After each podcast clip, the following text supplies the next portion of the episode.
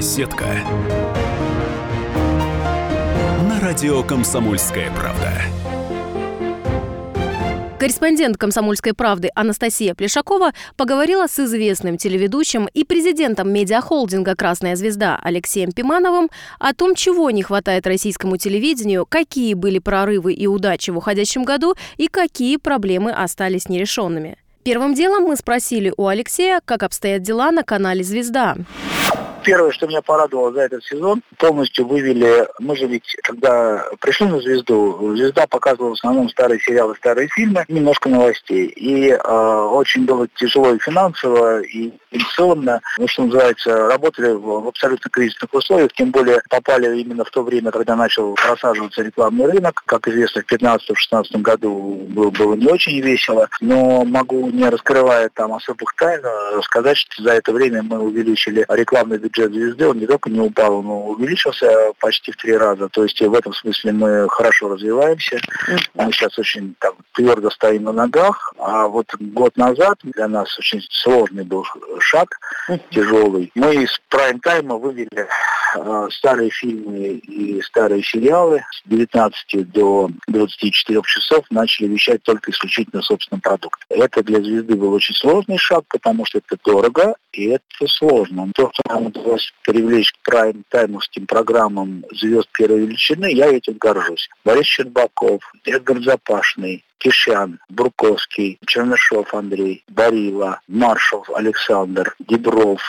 Я считаю, что это одна из самых звездных сейчас команд на телевидении. И вот эти все люди, э, мы все сделали под них программу. Это программы, как я говорю, в общем выражении. У них у каждого есть звездный ведущий. А вот как вот. аудитория на это отреагировала? Очень хорошо. Дело в том, что мы за этот год добавили по рейтингам еще, сейчас я скажу, мы все время росли по рейтингам с нашего прихода, где-то около 12, еще пока не посчитали точно, uh-huh. но где-то средний рейтинг мы, мы добавили где-то около 15%, что очень хороший рост, естественно.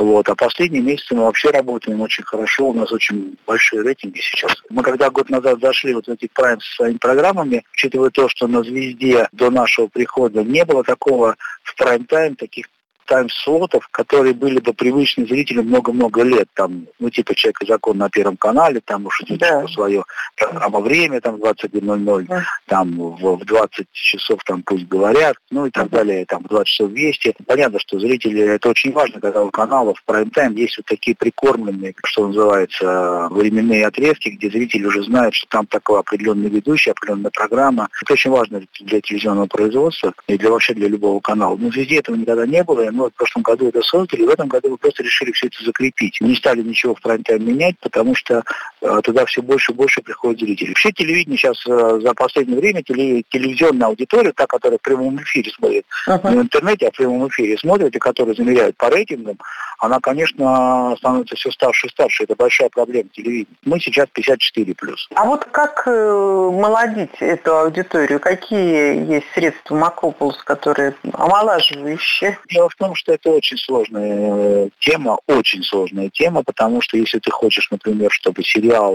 у тебя был успешен по рейтингам прежде всего, не по потом смотрению в интернете, по его резонансу и так далее, а именно хочешь, чтобы он у тебя был именно по таким вот, здесь даже тупым цифрам был у тебя большой, большой рейтинг, то ты должен рассчитывать на а, основную аудиторию 40, женщины 45+. А помоложе? А помоложе у тебя могут быть намного меньше рейтинги, потому что угу. женщины 45+, они, они смотрят определенную продукцию, и не буду называть каналы, которые почти все свое вещание подстроили именно под эту аудиторию. А какую продукцию? То есть основная телевизионная аудитория – это женщина 45+. Да, конечно. А это какие программы должны быть? Ну вот если, не, не называя название. Да те же сериалы. Вот все сериалы, которые в основном э, за прошедшее время уходили, что называется, в космос по рейтингам, они все были очень просто сделаны, и все в основном э, рассчитаны на такую абсолютно такую вот среднюю женскую аудиторию. Для меня, если, если говорить про себя лично, то у меня был очень сложный показ э, «Власик. Тень Сталина». Это большой проект с, с очень сложным посылом, с очень сложной темой. Он очень успешно прошел на Первом канале, да. Но я бы, наверное, отметил Мату Хари просто по качеству, качеству работы, по вложениям, по тому, как это сделано. Ну, некий такой исторический комикс, скажем так, это Троцкий. Это все Первый канал. Угу. Я бы отметил невероятный успех «Тайны следствия» там 17 из э, таких работ, которые можно было бы отметить еще Наверное, София. София? Это второй канал. Ага. София, да. Какой сериал вы бы вот сняли в следующем году? Ну, неважно, в планах он ваших или нет, но вот как вы видите идеальный сериал для следующего года, такого, чего, чего наша аудитория еще не видела, и чем ее можно было бы поразить и заинтересовать? Я просто боюсь сейчас, конечно, называть э, темы, потому что, как всегда, страшно, когда украдут. Uh-huh. Но у меня сейчас три очень мощных сценария. Я полный метр буду снимать Княжны Таракановой, это могу сразу заявить. Uh-huh. Вот, это история Княжны Таракановой, причем э, такая, э, очень хороший сценарий с такой с авантюрной подложкой, при этом она очень сильная по драматизму а, того, что там происходит. Это 18 век, ну, да? Это 18 век, да. Вот. Но это полный метр, это полнометражное кино, это как бы понятно. Это вы вот. режиссер и, и продюсер и автор сценария. Да, да, да, конечно, mm-hmm. да, да, да. Ну, автор сценария мы там вместе будем с другим человеком, а режиссер, продюсер, да, конечно. И э, у меня очень мощных э, четыре истории про, ну, сериал, я не люблю сериал, многосерийное кино. Я, если честно, как-то решил в этом году э, на этом сконцентрироваться еще, как продюсер, прежде mm-hmm. всего. Один из них про нашу великую разведчицу по фамилии Голубовская, но она проходила всегда, она как легенда, или она не фамилия в эмиграции была Феррари. Легенда реально разведки. Так, Алексей, давайте теперь о телешоу. Их много, они друг друга дублируют, они издевательски выходят в одно и то же время, издевательски по отношению к зрителю, чтобы отнять аудиторию одного канала и вообще, я не понимаю тогда, кому да. аудитория достанется. Много, ну хотя бы даже вот этот конфликт Джигарханяна с женой, не кажется ли вам, что это избыточно? Или Конечно.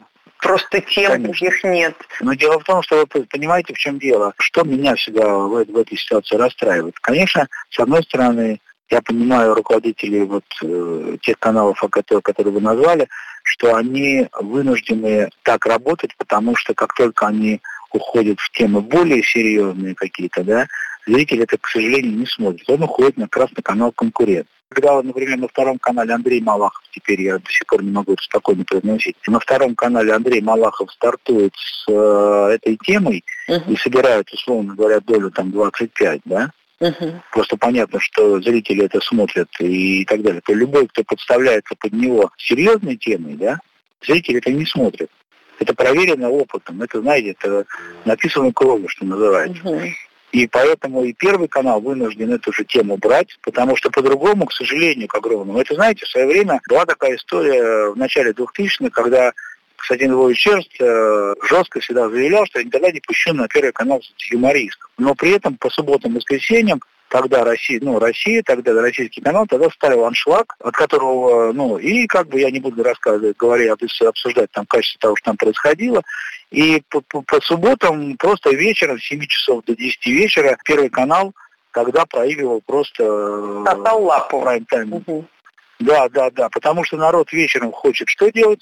Народ вечером хочет э, развлекаться, слушать там эти пятиминутки скетчи эти, и как бы отошел, вернулся, все равно все понимаешь. Народ-то голосует кнопкой, а деньги-то уплывают. Вот. И поэтому вынуждены были принимать решение о запуске тогда на Первом канале «Кривого зеркала». Ну, а воспитание вкуса зрителя – это иллюзия, да? Это вот то, к чему призывают. Ох, это знаете, что э, мы, мы как раз везде этим занимаемся, но мы поэтому и работаем, может быть, пока еще совсем другими долями. Это совсем другая история. Как вы относитесь вот к, к новогодним программам именно 31-го, 1 которые показывают по всем каналам примерно одинаково? Ну, кроме того. Ну, я к этому отношусь абсолютно философски, потому что я их не делаю. И, соответственно, соответственно, отвечать за них или говорить, что мне нравится, что не нравится, я бы не стал. Но вы их смотрите? Потому что это. Ну, я в новогоднюю ночь, как правило, телевизора не сижу.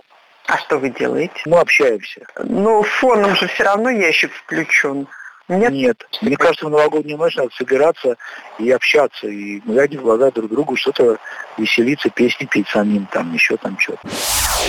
Вы слушали интервью с известным телеведущим и президентом медиахолдинга «Красная звезда» Алексеем Пимановым. Беседка. На радио «Комсомольская правда».